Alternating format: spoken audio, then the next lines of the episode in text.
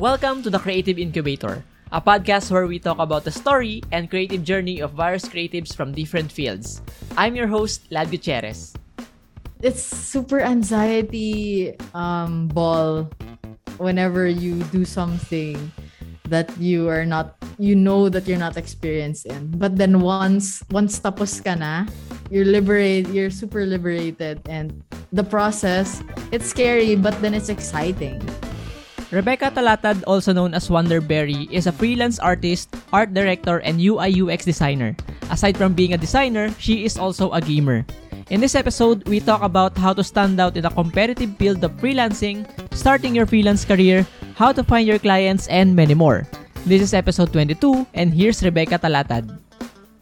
hello everyone i'm rebecca and you're listening to creative incubator stick around and enjoy this episode Hi, Rebecca. Welcome to the Creative Incubator. hello it's so nice to be here Rebecca, it's a pleasure then to be to be a guest dito sa ano no, sa aking uh, podcast. So before we start and before we go on dun sa ating uh, pinaka topics, uh, very interesting yung topic natin for today, no. Um can you please introduce yourself and tell us more about what you do? Hello everyone, my name is Rebecca. I'm a freelance artist, art director, and UI UX designer. I've worked with Fila Philippines, Johnson & Johnson, JLL, startups, creative and marketing agencies. I've worked for 8 years and this is a combination between me being an employee and freelancing. I'm also known as Wonderberry or Berry on the on the internet. Aside from being a designer, I'm also a gamer. I play on my Switch and PS5 games such as Pokemon, Okami, Hades, Destiny 2, Chris Tales, Stray, and Horizon Zero Dawn are one of the games that I play at the moment. I love a good story-based game. And lastly, I'm also a art book and Nendoroid collector and who also celebrated her sixth month of marriage with her husband. Wow, congratulations. yes, thank you. Ah, nabanggit mo na ano no, na you're also a an art director, Rebecca. Ano yung ginagawa mo as an art director? Um, as an art director, I usually oversee what the job order is about. I usually work with a team. Um, so I I delegate the task and then I decipher the job order. Um, I also uh, make sure that the branding, the the fonts, the colors are all in order also, and um, I make sure that that in terms of project management, on time yung timeline, and um, it's submitted to the client in order. Mm, Pero until now you're ano, you're an art director or nagbe-freelance ka na lang ngayon? Both eh. Um, I have clients that hire me as an art director, and then I have clients that hire me um, as a graphic designer lang or UI UX designer. So Mm. it really depends eh. Um, but with them, I'm more of an independent contractor. Yeah. Mm, I see. Na, nabanggit mo rin kanina na ano no, meron kang page or kilala ka sa internet as Wonderberry. Diba? Ano yung ano yung ano, saan ka kilala na ginagawa mo dun sa page mo na yon? Um, so with Wonderberry, so I'm on Facebook and Instagram. Uh, Wonderberry is with an A, not an O. Um, Wonder, I, I sorry, I just want to explain uh, who is Wonderberry. So Wonderberry is um, my internet name. Um, I use that when I game, and I use that as my identity on my Facebook and Instagram. Um, because I mean, there's a lot of Rebeccas in the world. um, so I wanted it to be unique and uh, I wanted it to reflect who I am. So wonder is because um, I always keep myself curious in the um, design world and and the artist world. So I make sure that I'm always updated um, with the latest trends. So that's why it's wonder because Mm. yun, I'm always parang searching for the next trend or searching for um, something new or to update myself. Um, and then berry is just because I like sour things. So anything that's, um, for example, nerds um, and fruits. So I like raspberries, blueberries, strawberries, anything that's sour. That's me in a nutshell. gandang ano na, ang gandang branding nun at saka yung pag pag come up mo ng name, no? Talking about then uh, about the freelancing world no uh you, we can say that you are a freelancer no? Pero yes. kailan nagsimula na maging interesado ka sa pagpe-freelance I've been freelancing even if I was still an employee eh. but officially I became a freelancer 2020 when it was the start of the pandemic. I've been doing parang freelancing on the side when I was still an employee. So it's more of my titos and titas who asked me to design um, their packaging or to design or edit a video. And for example, their logo or come up with a slideshow. So that's what I did before I became like a legit freelancer with all of the um, ORs, BIR, DTI. Yun. So, yun. Ever since pa eh, like 2018, I would say. So 2018 was the start of parang me just helping around with my titos and titas. And then 2020, when the pandemic hit, I decided to resign from being an employee and be a full-time freelancer. And that's when everything started. Freelancing kasi is very broad, no? Kumbaga parang pag sinabing yeah. freelancing, uh, maraming services na pwedeng i-offer ang isang tao. Pero na, nababanggit mo na rin dun sa kwento mo na that you're also a graphic designer. So you offer uh, graphic design sa sa mga client, no? Doon na lang sa graphic design muna, no? How, how did you learn about graphic design or paano ka nagsimulang paano mo nalaman na marunong ka pala sa pag-graphic design? Um actually it was ever since grade 4. Um hmm. when I was still a kid pa eh, uh I remember I really liked art and I really like to create things. So um when I uh, once I grew up and I was like um, high school level na, um, I heard about Benild. So, mm-hmm. De La Salle College of St. Benild. And then I I saw that they had a course multimedia arts.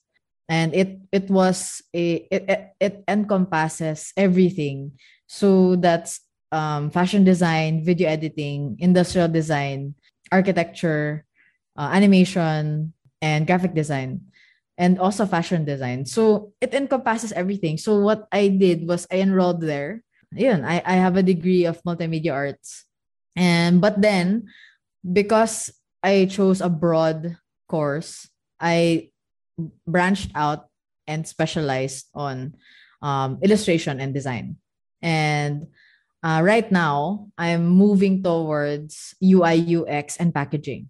So that's like my added service after I've done after I've rendered like um how many years of experience na? Talking about specializing uh, Rebecca no?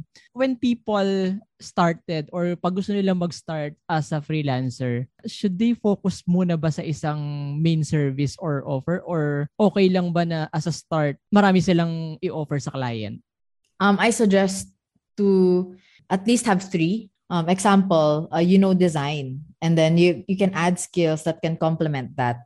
Um, so that will be web design, and then UI UX, or so you know design, you can add video editing and packaging because there are thousands there are thousands of designers like you. So by adding skills that can complement what you already know, it can give you an edge.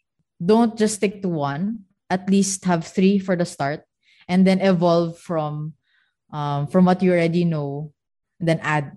Sinasuggest mo na mag-add instead of changing. Mm, yes. Pero until how many kaya na services yung pwede mong i-add? I mean, if you're just alone like me, and you can only have so much skills um, that you specialize on. I mean, for at for me kasi it's better than it's better to know a lot and then own specialize on a few rather than you know everything but you don't have any specialty. Um, because i noticed in the market there are people who hire special specialists. So if you're just a generalist um, most likely uh, people will won't pick you because they will they would rather have a specialist who is actually good in that one that one particular skill rather than a generalist that's good in everything but not really great in one thing. If mm-hmm. that makes sense. yeah, yeah, yeah, yeah. Parang ano 'di ba? Parang sa doktor, no? Mm-hmm. Na saan ka ba magpapa-check up? Halimbawa, may ano ka no, uh, masakit yung mata mo. merong specialist sa sa mata, ophthalmologist tama ba? Yes. Correct. Tapos meron ding ano 'di ba, uh, family doctor bantawag or general na ano na General, doctor. Kanino, oo. oh, 'di ba? General medicine general doctor o kung ano yung tawag. Mm-mm. Kanino ka mas pupunta, 'di ba? Sa mas sa doctor ba na specialize yung pag-check sa mata or sa general ano? Wala talaga akong alam sa medicine, 'di ba? Pero yung sa doctor na maraming specialty or generalized yung kanyang ano, kanyang ginagawa, 'di ba? Syempre as a Specialist. customer or as a client, doon tayo pupunta sa specialist kasi mas Mm. alam niya, 'di ba? Though alam din naman ng ano ng ano ng general doctor pero Mm. syempre mas iba pa rin pag expert doon sa isang bagay sa specialty, 'di ba? Yes. And uh, sa mga starting din na, na freelancers, Rebecca, no, one of the challenges or isa sa mga question actually nila is about portfolio. Siyempre, yung mga client kasi naghahanap ng portfolio eh, di ba? Pag naghahanap sila ng mga designer or ng mga creatives or mga freelancers. Pero what if uh, wala ka pang experience or wala ka pang naging client? Paano ka Mm. makakapagpakita ng portfolio? Um, I suggest you join yung mga NGOs. Um, be their graphic designer or be like their design arm to promote their uh their events, their um yung mga parang give giveaways, yung yung mga maliliit na ganun. I Mhm. think um I I started rin na ganun eh. Like I helped out my my titos or titas who has a small business and then um, I did their graphic design for them. I also did their web design. So I started from there. You can also do pro bono. Um, I, I see a lot on the internet um, asking for pro, pro bono work, but then you should uh, manage that in a sense that you don't spread yourself too thin. Like, okay, pro bono nga, but then maybe limit it to like uh, three times or four times ka lang mag pro bono. Because sayang rin eh, sayang yung time, sayang yung effort without any experience yet. I think you can go there, that that route. Another thing, you can intern. You can ask a creative agency or a marketing agency to hire you as an intern. With that, you can at least have like a pay. I think I think they pay interns eh. Um, and Mhm. then you can see saan yung market, saan yung trend, and you can see how they work. Because when I was an intern before, I was just observing. At least there, you can know, okay, this is what the market, uh, so this is where the market is at the moment. Once tapos ka na sa internship, okay, now you know, okay, ito na yung starting point mo. Something like that. So parang ayun actually nasagot mo rin yung isang i- follow-up question ko sana na until when or hanggang ilang pro bono ba na, na Mm. client yung pwede nating i ano no ah, sa starting na pwede nating i-cater kasi tama ka eh na pag masyado ng marami or masyado ng na, na spread too thin ka na sa ano sa ginagawa medyo ang hirap na niyang i-manage din Mm-mm. Tsaka, ka- kasi minsan ano eh, may mga hindi nakakawala na mga freelancer sa pro bono. Na, Yeah. Kasi hindi rin nila alam eh kung ano yung gagawin na nilang susunod eh. So, we recommend din. Actually, actually I recommend din na 2 to 3 clients na pro bono. Hanap ka lang ng mga ganun. As per their ano, feedbacks din. So, ayun important, di ba? Na Yeah, bukod sa feedback. ano, bukod sa gagawin mo sila, gagawin mong portfolio yung ginawa mo for them, you ask for i-review para then malaman mo rin is personally na kung paano ka pa mas mag improve as a designer or as a freelancer. Alam mo, word of mouth rin eh. Um, is Ah, such yeah. a powerful um, way of um, getting recommendations. Word of mouth. Mm. Tsaka yun, ano rin, um, proactive rin na, na, na you, you ask the client na nagbigay ka ng pro bono, you ask din for ano. Kasi ako, nahihiya ako dati na ganun. na pag pro bono, ako na nga, libre ko na ang ginawa sa kanila pero hindi ako nangihingi pa ng ibang favor. Parang ano, eh, syempre ano naman, wala namang mas, wala namang masama kung hindi mo tatanong or hindi ka manghihingi ng ano, ng recommendations or parang ng referral kasi word of mouth is ano eh, magandang marketing din 'yan eh. 'Di ba? Mm-mm. Hindi ka mo- hindi ka masyadong gumawa ng mga other mat- marketing materials pero tsaka ano, Yeah. ah, parang real life clients yun eh. Hindi man sila nagbayad pero at least you ayun din pala, ayun yung sasabihin ko na isang tip na kahit pro bono 'yan, you always treat them as a real client. Yes. Ah, Yes. Even if tito or tita mo yan, mm, uh, treat them like totoong client sila. Kasi once you have that uh, established na okay naman yung design mo and, you, and okay naman yung relationship mo with with that client, yun. I mean, word of mouth will do everything. And also, no, having a specialized service or offer will make you stand out din, di ba? In, in the market. Lalo na, na ngayon, di ba? Ang dami-dami ng mga freelancers na lumalabas, especially sa design. Pero, Mm-mm.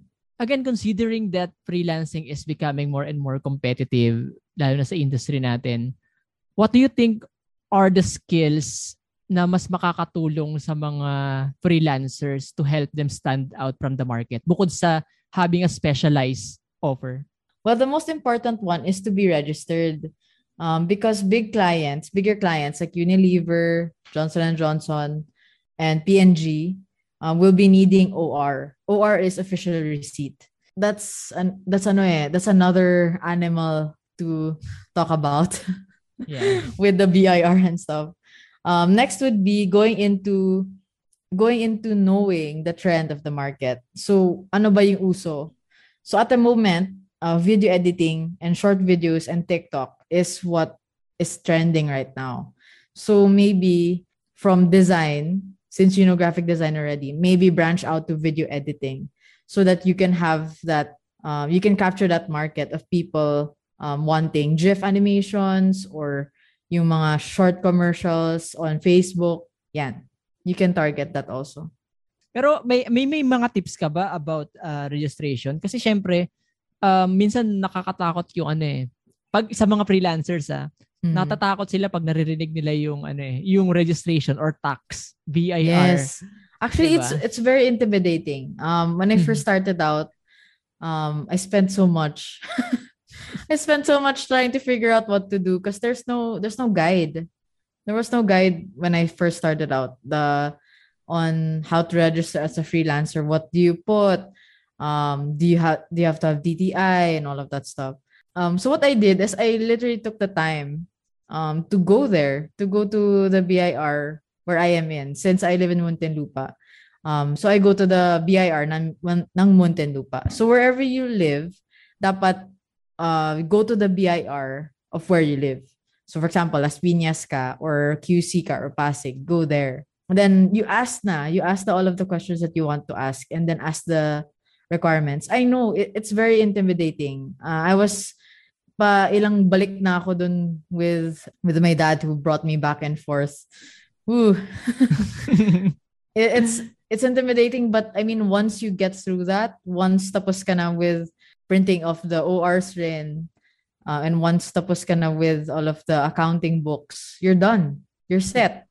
Ayun. Tsaka ano siya, requirements talaga siya as a freelancers or it's our obligation din, 'di ba? Na Yeah. ano, na as a citizen of the Philippines. Well, syempre Mhm. siguro yung iba kaya natatakot or parang inisip nila na tax tapos government or politicians, 'di ba? Medyo may ano sila eh. May hesitation sila sa pagbabayad ng tax. Pero guys, for those people na nakikinig tapos wants to start in freelancing and siguro sa mga matagal na rin sa freelancing tapos hindi pa registered, it's ano rin no, it's a requirement lalo na kung gusto mo talaga makahanap ng bigger clients like yung mga nabanggit mo kanina Rebecca no kasi they ano eh they also require OR they ask for receipt so syempre pag wala kang ganun possible na hindi ka nila kunin as a freelancer Yes. or Mhm. a designer nila kasi nga hindi ka hindi ka hindi tayo makakapag-provide ng OR para sa kanila kasi requirement din nila yun eh they also Mhm. pay for taxes eh Mm-mm. So, medyo masakit nga rin yan. Pero meron din kasi akong kakilala na siya rin yung nagturo sa amin about ano eh, about tax din na di mo naman kailangan din matakot kasi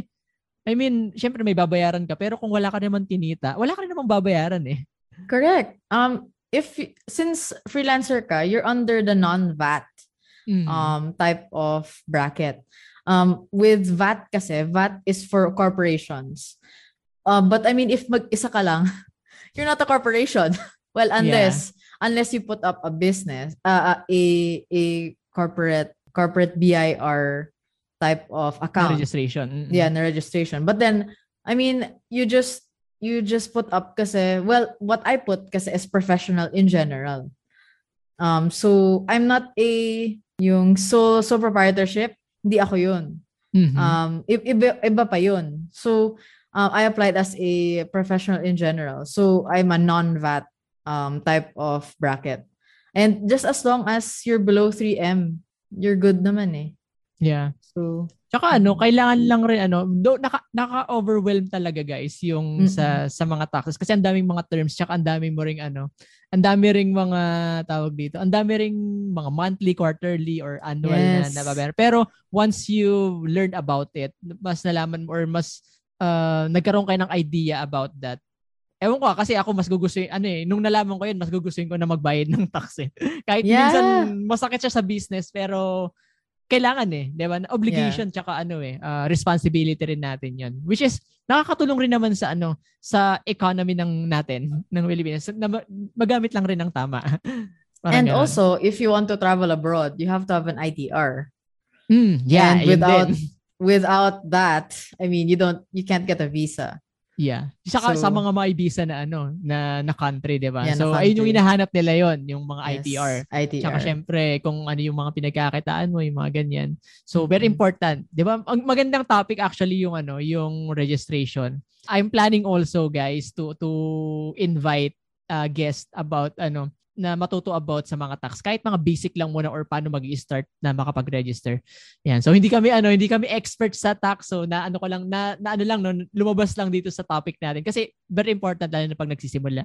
Uh, I want to add lang um uh, if ever you're planning to start on becoming a freelancer and you're still in a full-time job as an employee, uh, test it out first uh, juggle your full time if you can juggle your full time job with uh like two or three clients and then if if what you're earning with your two or three clients sa freelancing is more than what you're earning sa full time mo gauge it. Kasi you can't really say that okay i'm gonna freelance now na. No it, it's more of you have to gauge if your client base is enough to sustain you to pay your next uh, bills. Yeah.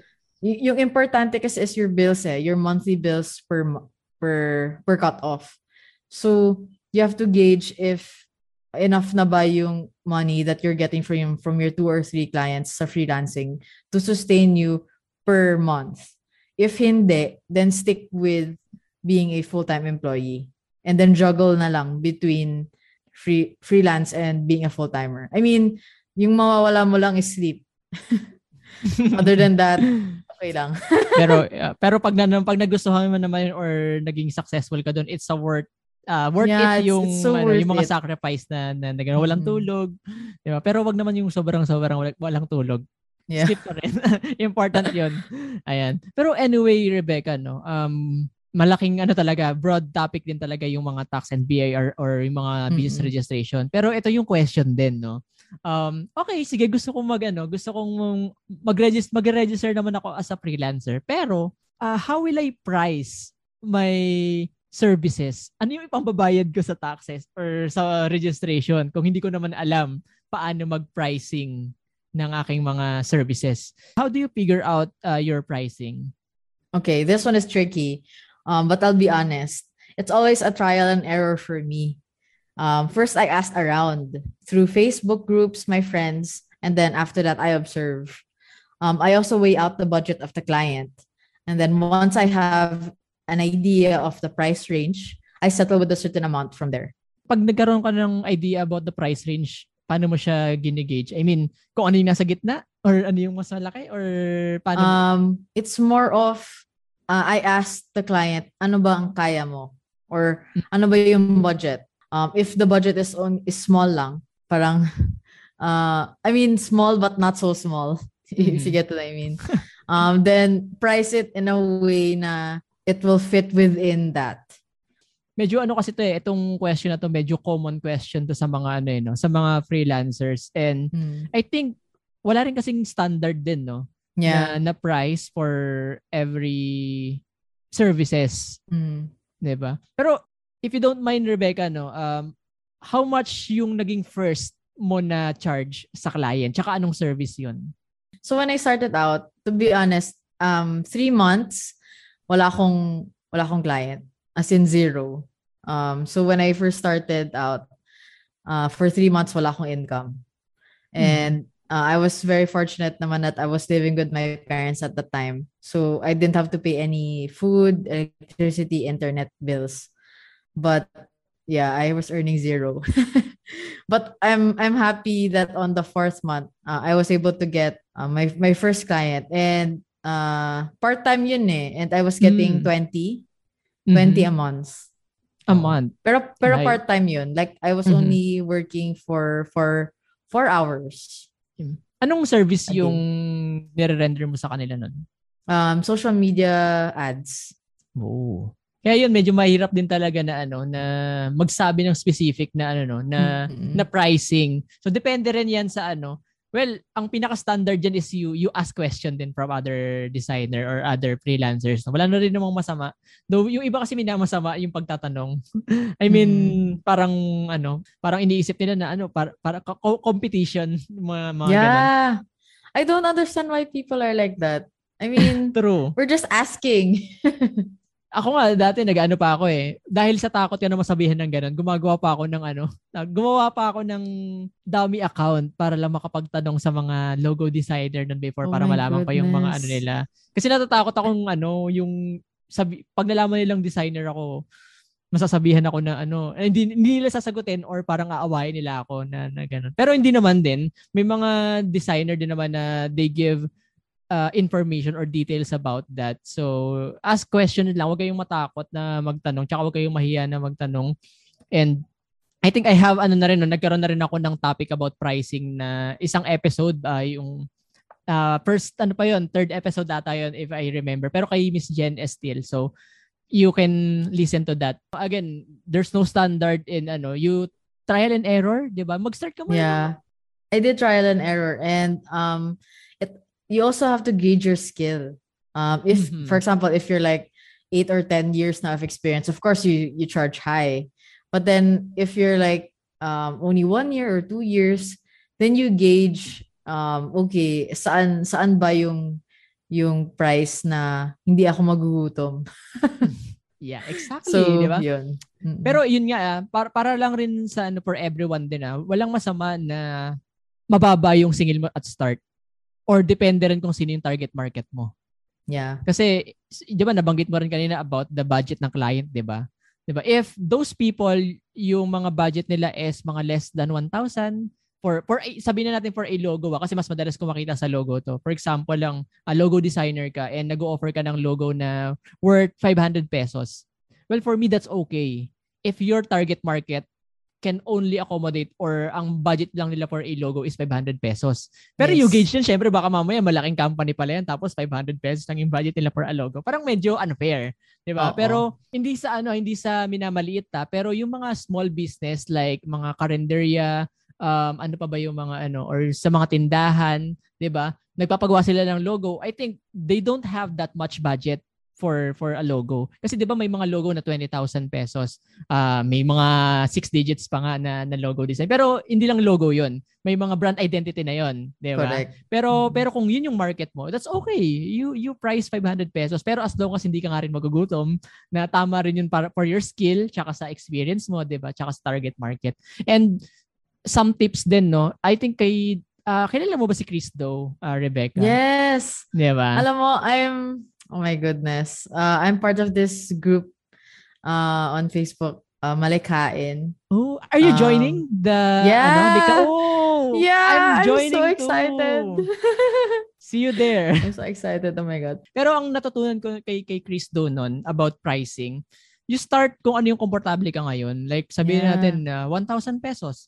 Pero if you get uh, two, three clients na nagbabayad ng ganun, start Increasing. Increasing. Yeah, double. Uh, 1,000, double na. 2,000. Okay. Yeah. So 2,000 may nagbabayad ulit ng mga say let's say three clients, then gumagaling ka na rin, nag-improve ka na rin, double it again until sa maging ano ka na talaga. Kumbaga parang you become an expert sa ginagawa mo, then people are paying for you na may mga willing. Kasi doon mo malalaman na may mga taong willing magbayad for that amount eh. Parang ayun na nga rin sinabi ni Rebecca niya, na trial and error. Kumbaga start kung saan ka mas komportable then increase uh, eventually. Pero eto ang daming ang daming question, 'di ba, Rebecca, ng mga kasi Oo. iniisip ko rin ano ako eh, uh, nag-start ako na freelancer eh. Um, okay, sige. Ah, alam ko kung paano ko ipaprice yung sarili ko. Ah, gusto ko mag-register ng business ko. Pero paano ko kikita kung wala naman akong client? So, where would they find clients? mostly, in my opinion, on Facebook. Um, Facebook, in my opinion, is the most parang widely used for a lot of people. Uh, if you're part of yung mga job opening groups, yun, uh, be part of that one because there's a lot of uh, job openings there. You can also do Job Street. Uh, active naman yung mga clients dun. There's also online jobs.ph, but um, I wouldn't suggest it for long-term use because I got scammed like how many times there. so uh, for short-term use lang yun. And then um, go to Facebook na lang. Um, more reliable yung clients dun. And um, you can see you can see their profile from there. Um, and also, once you have a steady client base na, go for referrals. And if ever you do referrals, you can give incentive. For example, if if someone refers you if, if someone refers you that someone who referred you you can give them what 500 or or 1000 pesos per book client so mm-hmm. only if the client booked you tsaka mo siya i, i bibigyan ng bigay, ano, oo, ng, ng referral fee. Mm-hmm. Oo. Pero dun sa Facebook no, I think nasabi ko rin kanina no or napag-usapan natin about sa standing out uh, as a freelancer since uh, Facebook is widely used, 'di ba? How can they take advantage of it? I mean, ang dami na rin kasing gumagamit ng Facebook ng mga freelancers. Doon sila nagma-market ng mga services nila. How can they stand out or how can they take advantage of it? Um, first off, you should you should start your own page. Not your not your personal page, ha? like a designated page for you to place all of your designs or all your art there. Para at least they don't see um, your private things on your personal page. So at least have a separate account for that. And then of course have your branding. Um, figure out what what name you want to be called on the internet. Do you want to be called your name or you want to be called uh, some, something else? And then after that, make sure that you know where your market is. Are you more on Facebook or are you more on Instagram or are you more on Twitter? Each platform has their own type of parang persona. So for you to be able to know uh, how to target your market on Facebook, Instagram, or Twitter, you have to change how the way you think or change the way you present yourself on that particular platform. How you present yourself on Instagram is not how you're gonna present yourself on LinkedIn. There's different uh, different market yun eh. Start your your identity online and then work from there. Also, make do with what you have. Even if you don't have like the the fancy podcast level mic or headset or lighting, whatever, video cam, just work with, for example, if you have an iPhone only or if you have a um, Android phone, just work with that. If you if yun lang yung budget mo, yun lang yung kaya mo, go. And then once you have that momentum and once uh, clients see your content, then uh, you you you will be able to have more chances of of of them booking you. And then once they book you, yan, you have na the money to buy upgrades for your um tech for your technology, like new webcam, um, new mic, new laptop. We always start with small naman, eh, with small yeah. things, di ba? Na, na kung ano yung meron tayo. Pero nabanggit mo nga about sa branding, no? Very important din talaga na that you create or establish your own uh, either personal brand or your business brand, di ba? Kasi that's will help you stand out eh. Di ba? Mm-hmm. ka mas makikilala. Well, branding is not all about logo or design. Ah. It's about uh, how you present yourself. Di ba? Na paano mo gusto makilala ka ng mga tao. So kung gusto mo, you're, uh, you wanted to know as an expert sa design papakita mo syempre or magpapakita ka ng mga uh, design mo sa parang portfolio sa online or sa social media or pinapakita mo kung paano siya ginagawa. Mga ganon. Rebecca, anong ano mo? Anong experience mo with branding? How do you ano? How do you brand yourself? Oh, I love branding. Um, whenever clients ask me for branding, it's such a kilig experience because it's like you're birthing something. mm. Um with with my branding naman, I wanted it to be a representation of myself. Um I also wanted it to be um, witty um because I wanted I want people to remember me as that. Um, and it's so funny because when I introduce myself on the internet as Wonderberry, most of my clients know me as Berry, as Barry, just Barry. They don't they don't remember Wonder, but they remember Barry. I mean, that's okay now for me. They don't even remember my name, Rebecca. They call me Barry, which is so funny. That's your branding, Um, kumbaga, di ba? yeah. So parang without me knowing, people know me as as what I I want people to call me as. So, yun. Ah, di ba? So that's important then na, na, na using uh, branding. Uh, kumbaga parang you establish your own branding. Uh, you wanted to be known for something. Mm-mm. Di? Na, Tsaka it's weird. Um, I made I made my branding also to be weird. Weird in a sense, uh, weird in a good way. Yeah, in a sense that it's different from like um the typical the typical name like for example, uh, may studio or may um collective or parang uh, agency. Yun. Th- those types of names kasi uh, parang um, used already and are common. So I wanted it to be uh, to stand out in a sense na they remember Berry, uh sorry, Wonder Wonderberry. And then um they also connected to me because at that time uh, when I was branding myself, I had um a pink headset. So whenever I have uh, whenever I have interviews with clients, they all, always remember me. Oh, you're that girl with that big pink pink headset. So yeah, may ano ka na visual, parang bi- ayun yung visual branding mo, di ba? yeah. Tsaka pa nakakatuwa lang rin kasi actually I have a question uh, about this pero napag-uusapan na rin natin about soft skills and technical skills. Kasi yung yung soft skills ay yung parang ano eh personality mo eh. 'Di ba? That's how you ano eh you communicate with your client eh.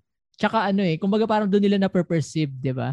Kaya it's also important to build your your personal brand or to develop to develop your soft skills bukod dun sa technical skills na okay magaling ka mag ano magaling ka mag-design expert ka doon pero how do you handle yung marketing yung sales yung communication lalo na pag mag-isa di ba so ano siya work they work hand in hand eh yung soft skills saka technical skills hindi pwedeng technical skills lang hindi pwedeng soft skills lang lalo na pag mag-isa ka lang Alam mo, super overwhelming yun. Um, the first year that I started, I was so overwhelmed. I was crying almost all the time. Um, because I, I couldn't I couldn't comprehend the marketing side or the admin side of the business because I know how to design it, but I just don't know how to um parang market it in a way that of how I designed it. So oh my goodness. Uh it, it was it was a journey. I I had to I had to talk to a lot of people. Uh, I had to uh, I hired a mentor Mhm. uh, so that I will know how to work around being a designer and then transition to be a person who knows a little bit of marketing, a little bit of admin. So I had to I had to go out of my comfort zone and it was very scary because I was doing it all on my own. Um, I just had my laptop, I had internet, and I had YouTube. That's it. so um, I had to I had to go out of my my box of comfort zone. Yeah pero scary an- is because I'm an introvert and yeah. it it's super anxiety um ball whenever you do something that you are not you know that you're not experienced in. But then once once tapos ka na that's it you're liberated you're super liberated and and the process it's scary but then it's exciting so Yeah. Yan. I, I, I have this, ano nga, meron nga akong laging sinasabi na, actually, ay, sa vlog ko rin. Um, life can be fulfilling and happy as long as you're willing to expand your comfort zone. oh i love that i love Diba? that Kasi ano eh, kumbaga parang, ako kasi, ang trigger ko lagi, pag natatakot ako, that's my trigger to do it. Kailangan ko siyang gawin. yeah. Kasi hindi ako mag-grow pag hindi ko siya ginawa eh. yeah that's so true that's so true. Sa- for for others no or lalo sa aming mga introvert guys very sobrang ang daming mga things na nakakatakot para sa amin na nagawin. No, pero once na na fulfill namin or yung naging ano kami doon parang nagawa namin siya. Grabe sobrang fulfilling kasi nag-expand yung comfort zone namin. Di ba? Pero so, Yeah. sobrang nakakaano lang nakaka excite Yeah, alam mo, um, last July 16, um, I went to this first ever Malikain night Mhm. sa Draper Makati. Starter House. Yeah, sa Makati. So I went there. Um, I had to I had to push myself to do it because uh, I had to expand my um parang my my circle of friends. Because my circle of friends are like literally you can count it on your fingers. so super konti lang. Um, so I had I had the initiative to to parang quote unquote slap myself on the face and um tell myself you have to meet other people or else you won't be able to expand your network.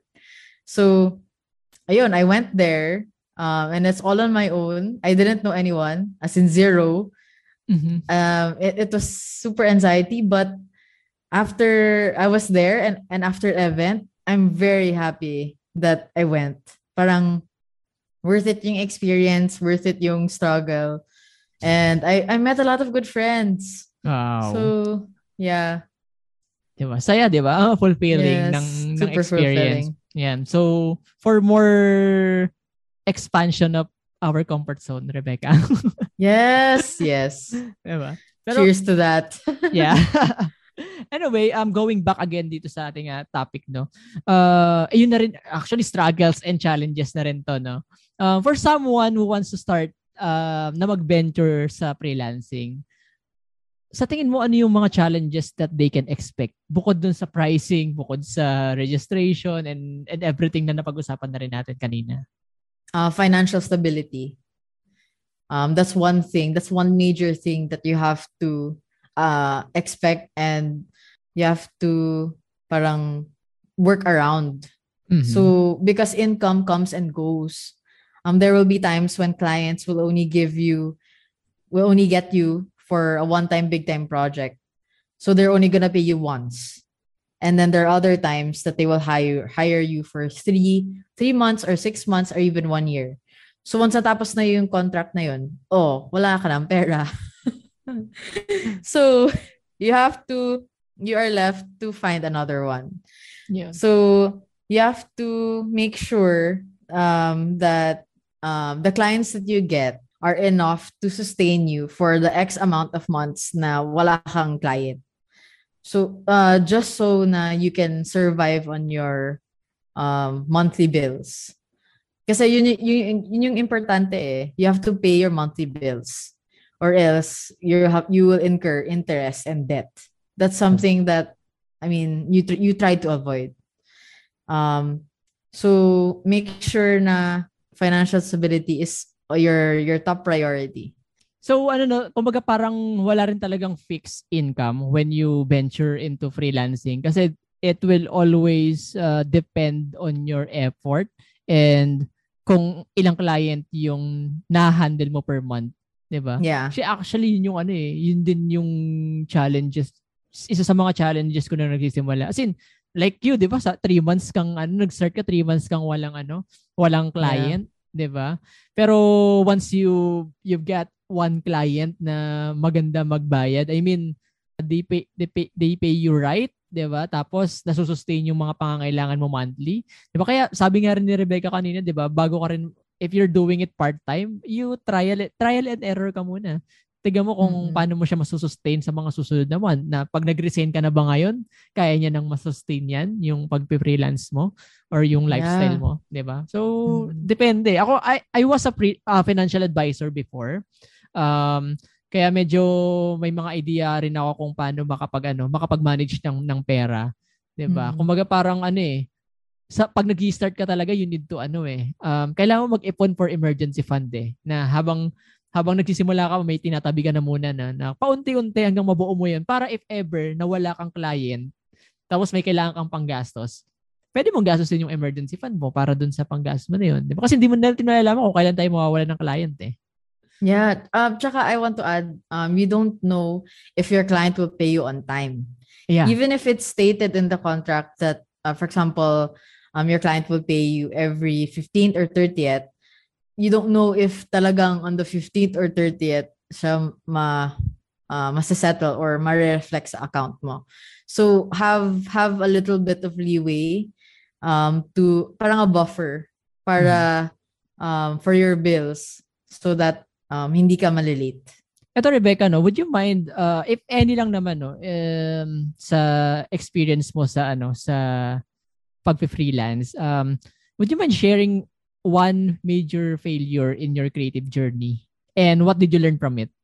Not overcoming my own personal parang hindrances. So mm-hmm. not overcoming my my own personal hindrances um agad.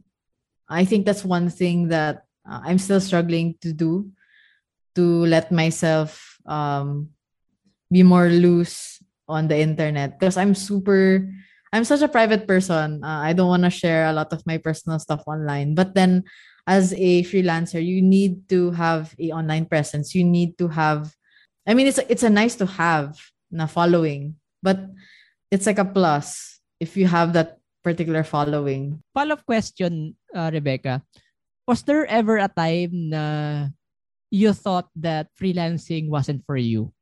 Every day. Yeah. Yeah. Pero um, ano, uh, what did you do to overcome that?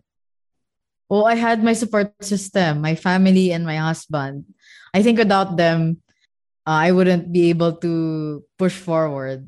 Kasi you, you need to have that support system eh. Because there will be times na wala ka talagang client there's no uh, lahat ng may ginawa mo, marketing ng services mo, interviews, wala. There, there are times talaga na no one will book you and it's just the clients will always say that you're too expensive.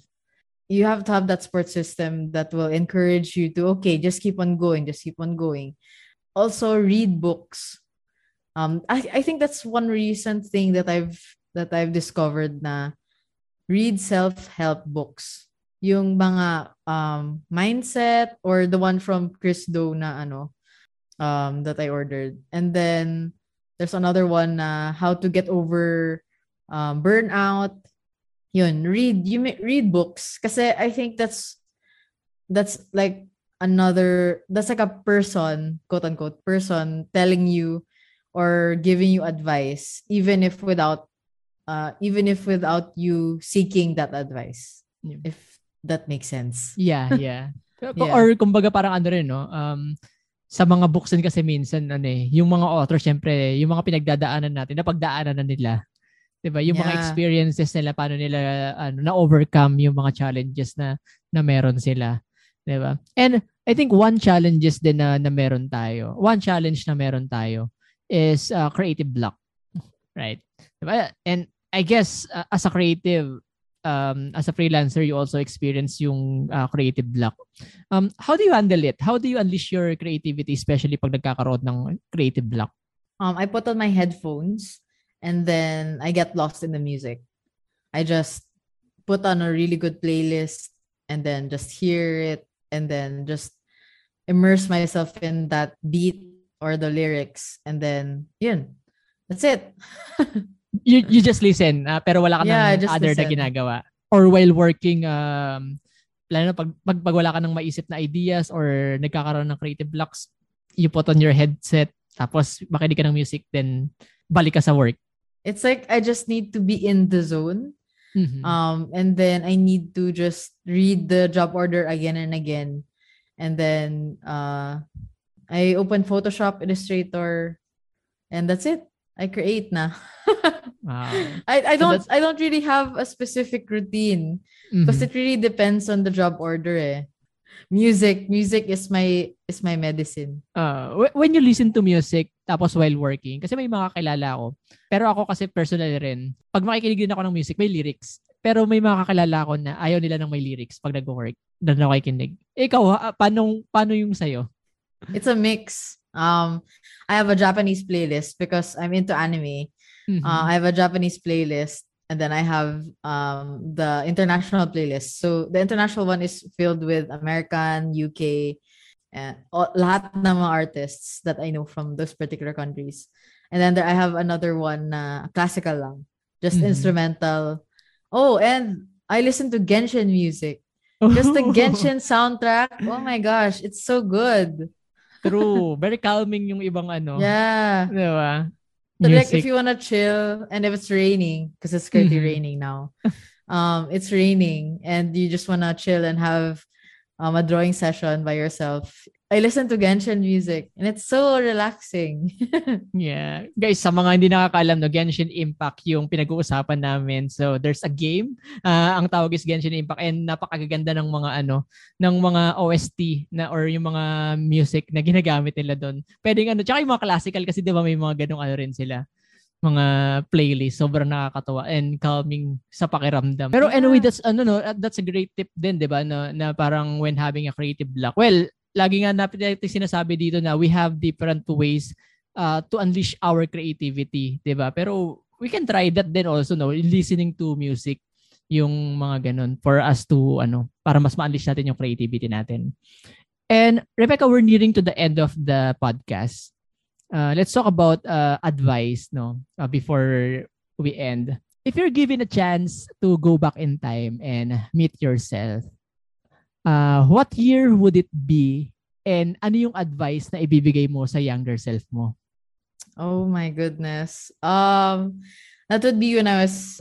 If I would go back in time, I would go back when I was still in college, because I think in college was the pinnacle of um how I found myself and um how parang I formed being an artist or being a designer. I would tell to my younger self that just don't stop creating and then be yourself. Don't let anyone tell you otherwise. And then relax. Yun. I, I think, yeah, I, I would I would say that to my younger self. Because in college, I think that was the pinnacle of my character development. That's a great way to end the episode, Rebecca. Um, where can people find you online? You can find me online on Facebook and Instagram at Wonderberry Art. You can also email me at wonderberryart at gmail.com. And Wonderberry is with an A, not an O. One final question, Rebecca. So, Sure, go. Um, is there anything that you wish that I would have asked you? What I wish I knew before being a freelancer. I wish I knew it would be 10 times harder. Because, oh my goodness, it's so hard. As in, as in being, I, I would rather be an employee. But then again, hawak mo oras mo eh. So, being a freelancer is very liberating. But it's 10 times harder. Uh, Rebecca, I appreciate your time being here and being my guest. And it's a pleasure to talk with you about freelancing, about design, and about creativity. Thank you so much for having me. It's so fun. It's great having you on the podcast, Rebecca. Thank you so much. Thank you for tuning in. And if you like this episode, support the show by sharing it with your family and friends. Feel free to share your takeaways from this episode and tag our Facebook or Instagram at Creative Incubator PH. This is Creative Incubator, a safe space for you to hatch and unleash your creativity. See you on the next episode.